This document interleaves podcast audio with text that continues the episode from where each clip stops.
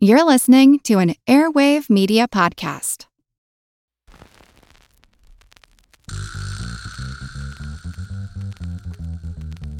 Her Money is supported by Fidelity Investments. We want you to demand more from your money, so start by knowing what you own and owe. We'll help you take the next step at fidelity.com slash demand more now. Her Money comes to you through PRX.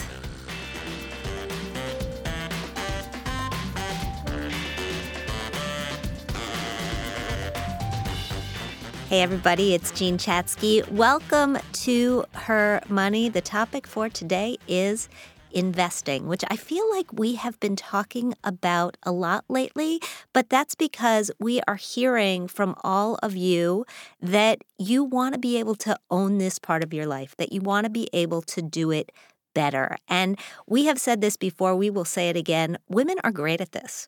It's not just our opinion, it is a fact. When women invest, we are more likely to outperform men by about 40 basis points or four tenths of 1% on average. We also save more. And when you combine those two things, you get an extra quarter million dollars in your retirement portfolio if you do it consistently. The key, though, is that many of us are just not investing. Many of us are leaving far too much money in cash. Women overall, we invest 40% less money than men do.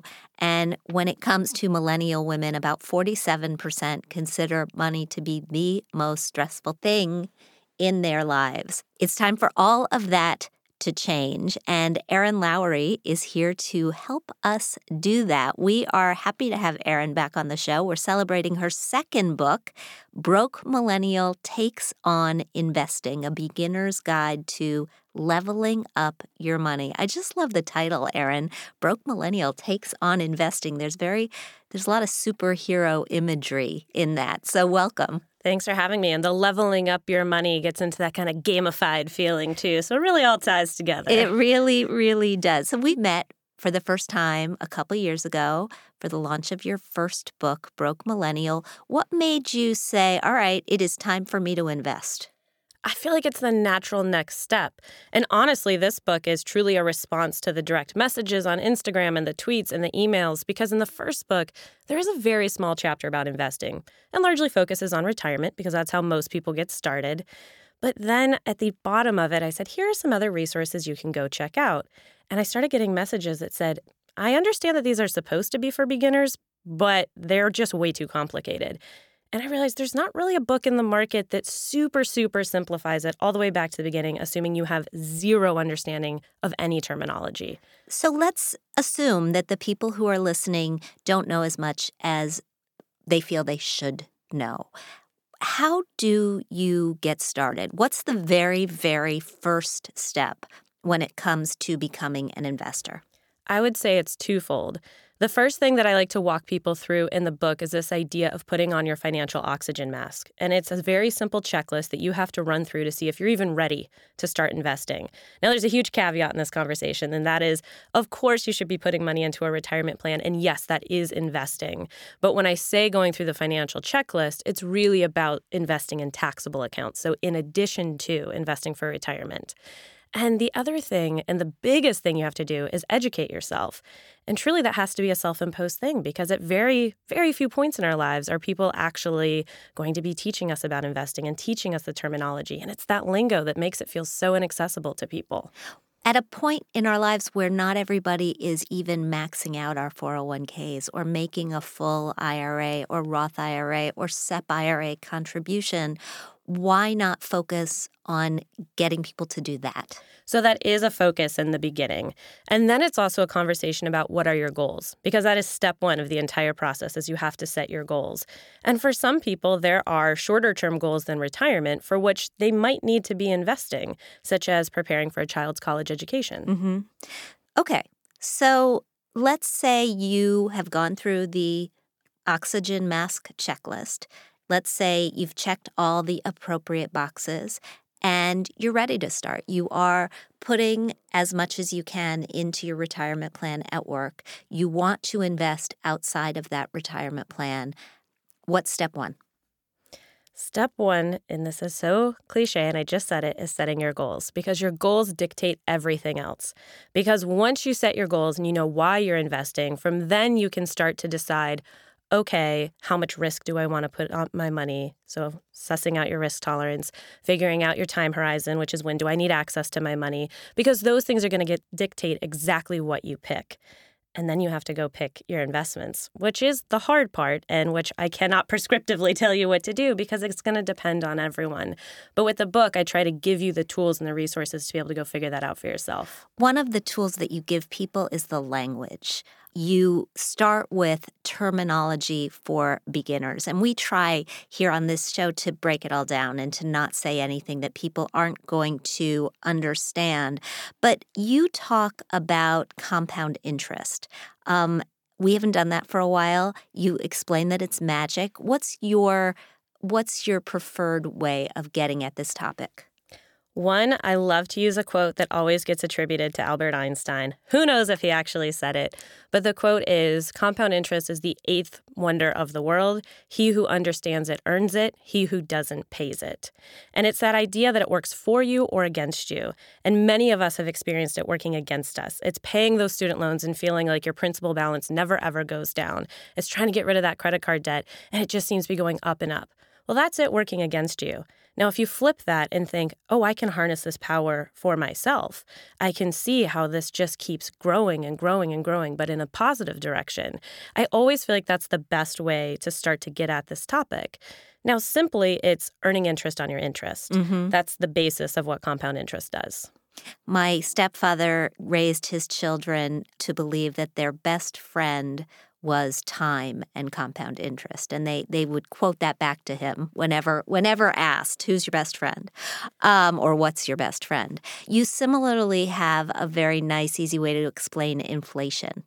Go to it. So the way i like to think about this is your grandparents could probably take the family out to a nice meal for five or ten dollars 50 years ago. It is hard pressed to get a nice meal at a fast food restaurant these days for $5. That's simply inflation. The price of goods go up over time. So if your money isn't working for you and it's not growing, you are losing purchasing power. So if it is literally sitting under your mattress, which some people actually do, or if it's sitting in a savings account earning 0.01%, it is not growing with inflation, which typically we attribute to being about 2% per year. So you need to be trying to earn at least 2% per year in order for your money to buy you as much today as it did last year. And finally, on the list of terms, we have to bring in the variable of time. How does time become important? I mean, clearly it's important in the way that you just explained inflation. I remember, and this is definitely going to age me, but I remember being able to buy a Hershey bar, I believe, for a dime. I believe it was a dime. It may have been a quarter, and I may just be, you know, walking through the snow on my way to school miles and miles and miles. Uphill both ways, I assume. Yes, of, of course. But time is important. It is, and that is your best asset as an investor, which is why it's so important to start when you're young. And the reason is you can put a lot less in than trying to play catch up in the future. Because if you put a small amount, or it might seem large to you, but over the context of how much you're earning, it could be a small percentage of your overall salary into the market and it starts growing when you're 25, you can continue to put less in than if you start when you're 35.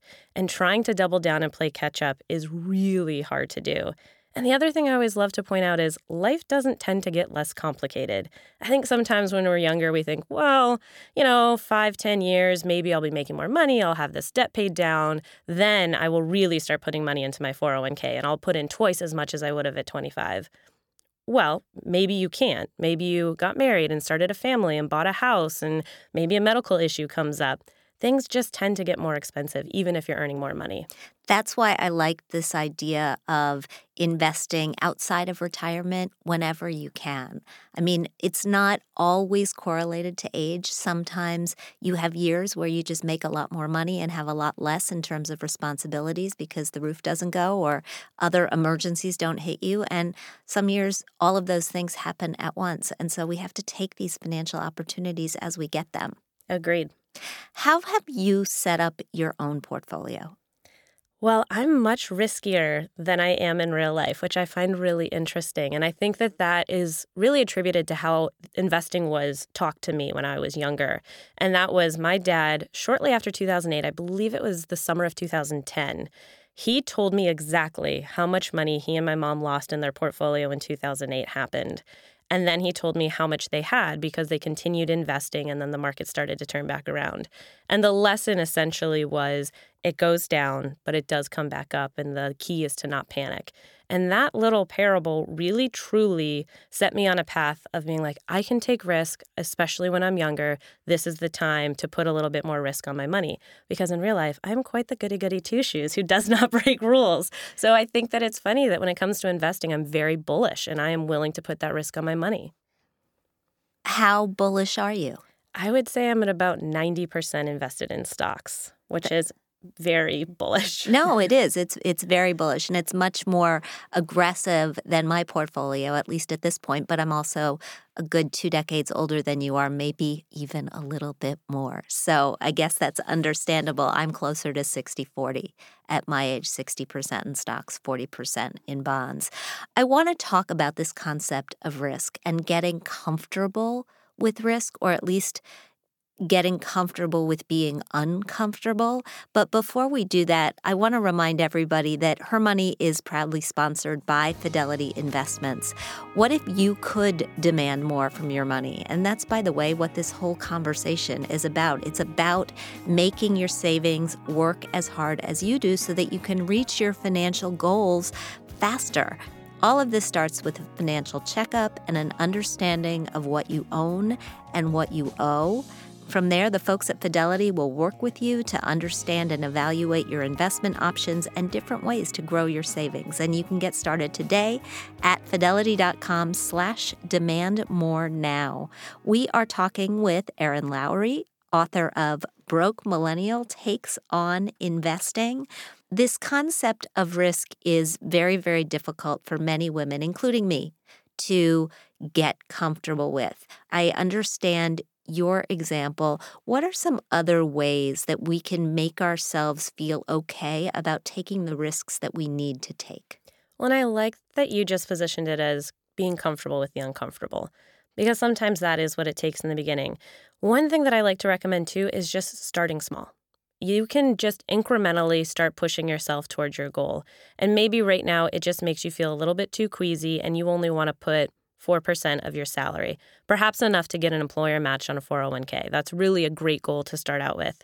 And I would say with that money, try to push yourself to looking at a risk tolerance that if you're thinking, oh, I don't want to put any risk on my money, go at least moderate. Just try a 50 50 split and see what happens. The other thing I like to say is try to protect yourself from yourself. What does that mean? Now, what's going to happen is listen, the market's going to go down at times. I cannot guarantee returns on anything, but I can tell you over the course of your life as an investor, you are going to see it go down. And I had a friend of mine who used to log into her bank account, and her bank was tied to the same place that she did her investing. So at the very top of the screen, she would see all of her investment information. And anytime we went through a correction, she would get the angry red arrows down that you see showing that your portfolio went down and it stressed her out. And I said, listen, you either need to get a new bank and have a completely separate situation between your investments and your banking, or you need to do something like put a piece of paper at the top of the screen so you don't see it when you log in. Because every time she saw it, she had a knee jerk reaction to it. And that's a really good way to get started is set your portfolio based on your risk tolerance, but maybe push yourself a little bit more if you know, hey, I'm being a little bit too conservative, especially for my age and my time horizon. Again, time horizon, the fancy term of when you need your money. And then just check in on it once a year. Just once a year. So some people will say once a quarter, but if you know that you are really going to have a knee jerk reaction to it, once a year is perfectly acceptable. And as far as that appropriate asset allocation, what's your rule for figuring out what it should be? I know that in your book you say you don't like the rule of subtracting your age from 100. That used to be the old rule of thumb is your age minus 100. So let's say I'm just about to be 30, so 100 minus 30 is 70, 70% should be in stocks.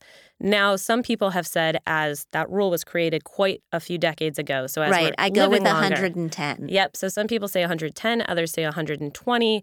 That gets you a little bit closer to what it should be. I interviewed a lot of experts for this book, and almost every single one of them pushed back on a quote unquote rule of thumb because it really should be a personalized, tailored thing. And I think that when you are figuring out your risk tolerance, your goals need to be at the absolute forefront and when you need access to your money. So, the shorter your time horizon, again, the time that you need access to your money, the less risk you take. But if you're 40 years away, put a little bit more risk on that money. Well, and if we're talking about money that you need for a down payment on a house or college tuition that needs to be paid in a couple of years, that money doesn't belong in the stock market today. It never belonged in the stock market. It doesn't. And that's the big thing about knowing your goals and knowing when you need access to it. And I would say if you need your money in the next two to three years, and that's a hard deadline, do not be investing it. Now, if there's some wiggle room on your deadline and you're comfortable being like, well, I guess I push back buying a house for two years and we hope the market recovers and your risk tolerance is fine with that, that's your choice. But I would really be careful about putting any risk on money that is a three year or closer goal. I want to talk about the investments themselves. Having gone through this whole process, where do you come out when it comes to investing? Are you picking stocks? Are you actively picking mutual funds? Are you investing in a passive way? Are you all in favor of ETFs or index funds or target date funds? Having done all the research, what's your answer? Now, this is just for me. I always feel like this is important That's to okay. say because my version is not necessarily what's going to work for you, the listener. I personally like index fund investing. That's what I've been doing for years. It's what I'm comfortable with. I like the low fees. I personally, right now, don't feel like it needs to be actively managed in a mutual fund, although there can be merits depending on what your goals are. And then I would also say target date funds get a lot of heat. And I have mixed feelings about them myself, but I think that they're a great way to get started because I have such a clear memory of trying to set up my 401k for the first time. And I logged in, you know, I put in my name, my social security, set a beneficiary, was feeling very adult at 23. And then all of a sudden, I get to the page where it has listed all the investments. And I'm seeing words like large cap, small cap, Dodge and Cox, and I know nothing. And I just exited out. And I think a lot of people do that because it's very overwhelming. And a target date fund takes some of that pain point out. And what it does is it allows you to be putting money into a fund where you have an active manager, somebody is building the portfolio for you. Now it's kind of a one size fits all, so not tailored directly to you. And it's tied with approximately when you'll retire, so maybe 2065. It starts aggressive, then goes to more moderate, then goes to more conservative over time. And that's a great way to get started. Expenses are higher, fees are higher. So every dollar you pay in fee is a less compounding for future you. Always something to consider. And again, like I said, it is kind of a one size fits all approach, so it's not built directly for you.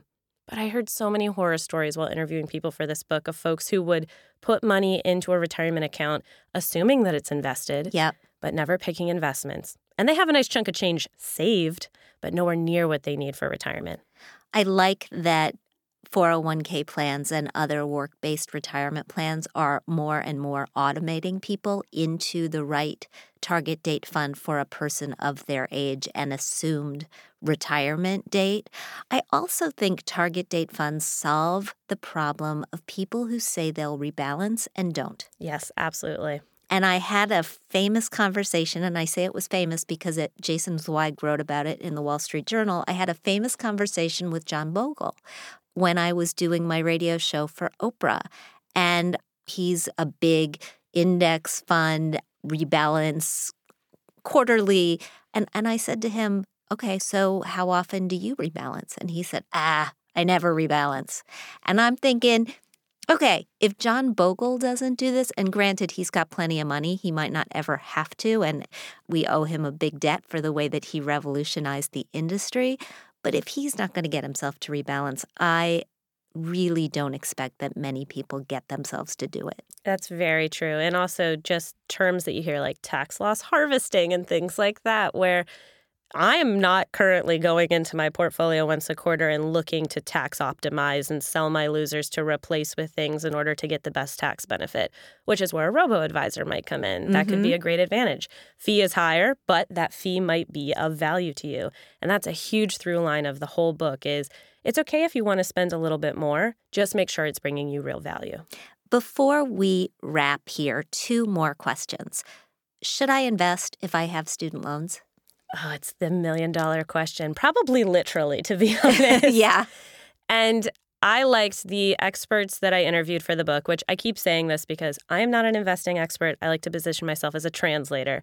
I went out and got the knowledge and distilled it into this book.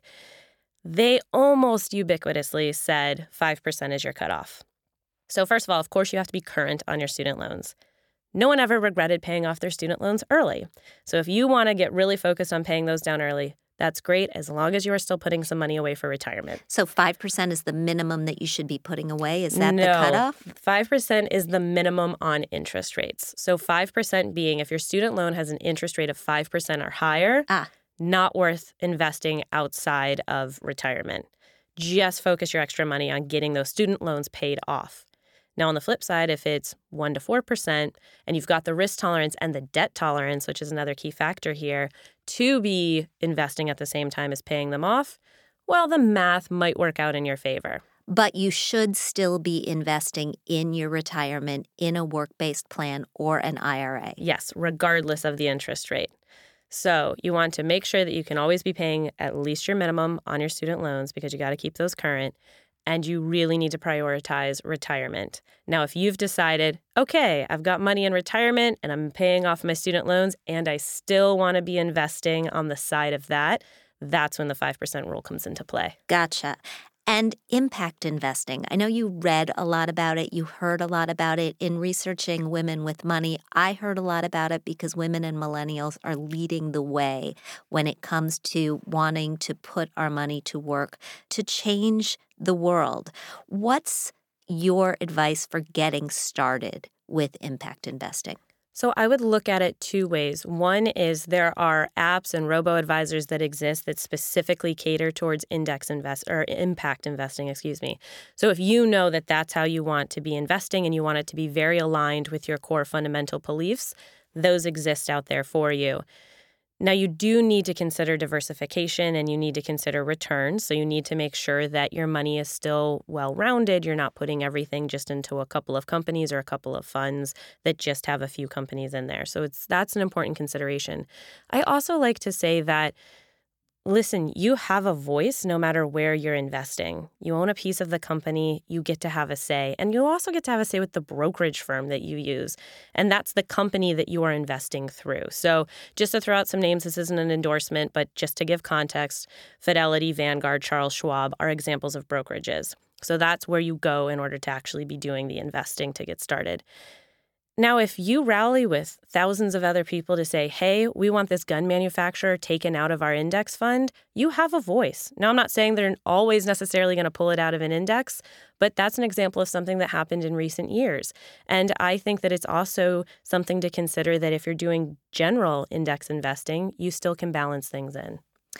Erin Lowry, the book is Broke Millennial Takes on Investing it's been a pleasure, and I hope we'll have you back soon. I hope so. It's been great to be back. Thanks so much.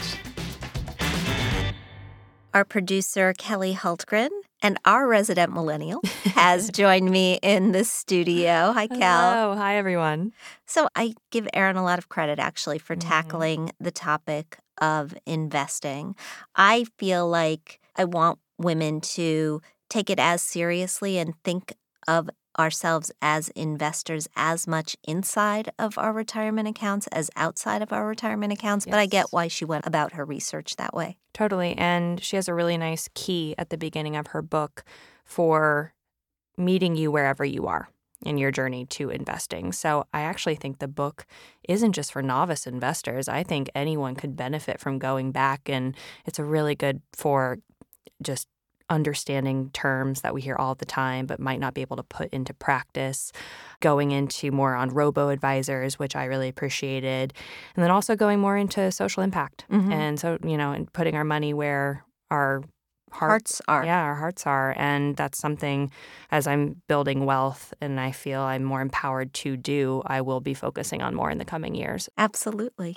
All right. What do we have question wise? Questions. We have two questions today. They're a little on the longer side, so I kept it to two, but they're really good ones. Okay. The let's go. first from Rebecca. To make a long story short, my husband and I own a rental property that's underwater. We were reluctant landlords to begin with, and having this property is creating a lot of stress and anxiety for a number of different reasons. We can't sell without losing a lot of money, but we need to spend money in order to get the house rental ready for the next set of tenants. Doing either will really deplete our savings. We talked about borrowing from our 403Bs just to sell and have the property off our hands, but I'd rather not do that. We're in our mid 40s and for various reasons weren't really able to start saving for retirement until about 10 years ago, so we're already behind. On the other hand, owning this rental property and all of the financial stress and liability that goes along with it is causing a lot of unhappiness. I'm wondering if there's an option that we're not aware of. We feel trapped. Thanks. I love your podcast and I really wish I had made better financial decisions when I was younger. If I did, I wouldn't be in this dilemma. Oh, So, the solution, first of all, thank you for listening to the podcast. Thanks for the nice words about the podcast. I am sorry that you are in this position and that it's causing so much stress. Kelly and I are actually recording this episode on National Stress Awareness Day, so we feel you. Um, I would talk to the bank about whether or not you could sell short. Basically, this is the bank giving you permission to sell the home for less than you owe on the mortgage and see if you can find a path clear to doing that. You may find that should you do that, you owe taxes on the difference between what you owed and what you were able to sell the home for. So it will still be a liability, but it won't be as great a liability. And the other thing that I would think about is I mean, I, my feeling overall is that you got to get rid of this place because it is causing you so much unhappiness. If you are going to pull money out of a 403b in order to do it, don't withdraw, borrow. Because when you borrow, you pay the money back to yourself, you pay interest back to yourself, and you're not hit with the same sort of taxes and penalties. That may be the other way out. Um, and typically, the clock on repaying a loan from a retirement plan runs for about five years. So you may find that you're able to do that. And I'll come in with the emotional piece. I hope you don't beat yourself up any more than it sounds like you already are. I read this somewhere and it really helped me with thinking of all the things I could have done or should have done with my money so far in my earning years. And it's stripping the emotion out of it a bit, but to look at them as sunk costs, like we can't do anything about it anymore. So why fester Right. and stress about it? Instead, try to take a more proactive approach of where you are now, which is exactly what you're doing. But yeah, that's that's all I can really add is I want you to not beat yourself up any more than you already have. Amen. Yes. All right, we'll do one from Elaine. I'm 50 years old, single, and work in healthcare as a contractor for the main reason of having a flexible lifestyle to travel. Frustrated with rising premiums for healthcare insurance, I discovered if I work over 1,500 hours in a calendar year, my employer is required to provide healthcare coverage. Fortunately, I qualified for free healthcare for 2019, saving $7,000. As a side effect, I have all this extra money. I realize this is a fortunate predicament. I maxed out my 401k, made too much this year to contribute to a Roth, but have 37,000 in a Roth, 500,000 in the 401k, have a pension, own a home in San Francisco, and as a fortunate side effect of trying to work more to qualify for health insurance, I have 70,000 in my credit union in a super reward checking account, earning 2%. Snaps, girl. Yeah. Yeah. wow. Phew. I plan to continue with this lifestyle to get free health insurance and will likely have a higher income as a result. My question for you is what is the best way to use this extra cash I have? Should I invest in an annuity or EFT? EFT is an exchange traded fund. She means ETF. Okay. The market intimidates me. Should I pay down my mortgage? I already make extra payments, and with an interest rate of 3.8% and 15 years left on my mortgage, I could pay it off early in seven years. But with such a low interest rate, is it a better idea to invest the extra income in the market? I could also plan to purchase a vacation home as my current place is easy to rent out in a central location. Elaine. Elaine, you have options. Wow, girl. You have you have options. Here's what I want you to do with a small piece of that $7,000.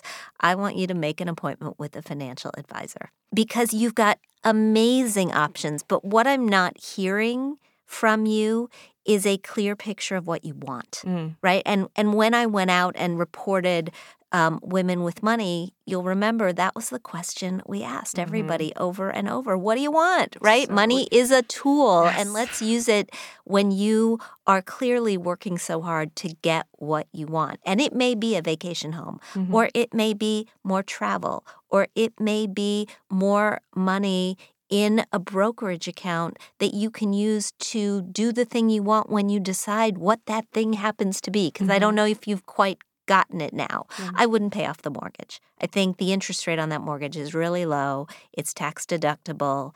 You can pay it off before you retire. And you can do that without a lot of stress. So I probably would not put it there. But as far as these other things, get thee to a financial advisor. Sit down and, and find somebody that you can work with. You can find somebody, I'm sure, through your retirement plan at work. You can find a fee only advisor if you're interested in one through NAPFA. NAPFA.org. That's the National Association of Personal Financial Advisors. Ask friends, ask colleagues mm-hmm. for recommendations, people that they work with that they have found to be good fits for them and then really think about that question. Mm-hmm. And don't do anything until you know what the answer is. Yeah, you've done so many wonderful things with your money for yourself already. I hope you enjoy yes. all of it more than you already have. So thank you for writing in. Thank you to everyone who writes in. You can email me at mailbag at hermoney.com. And in Thrive today, Kelly, have you had lunch yet?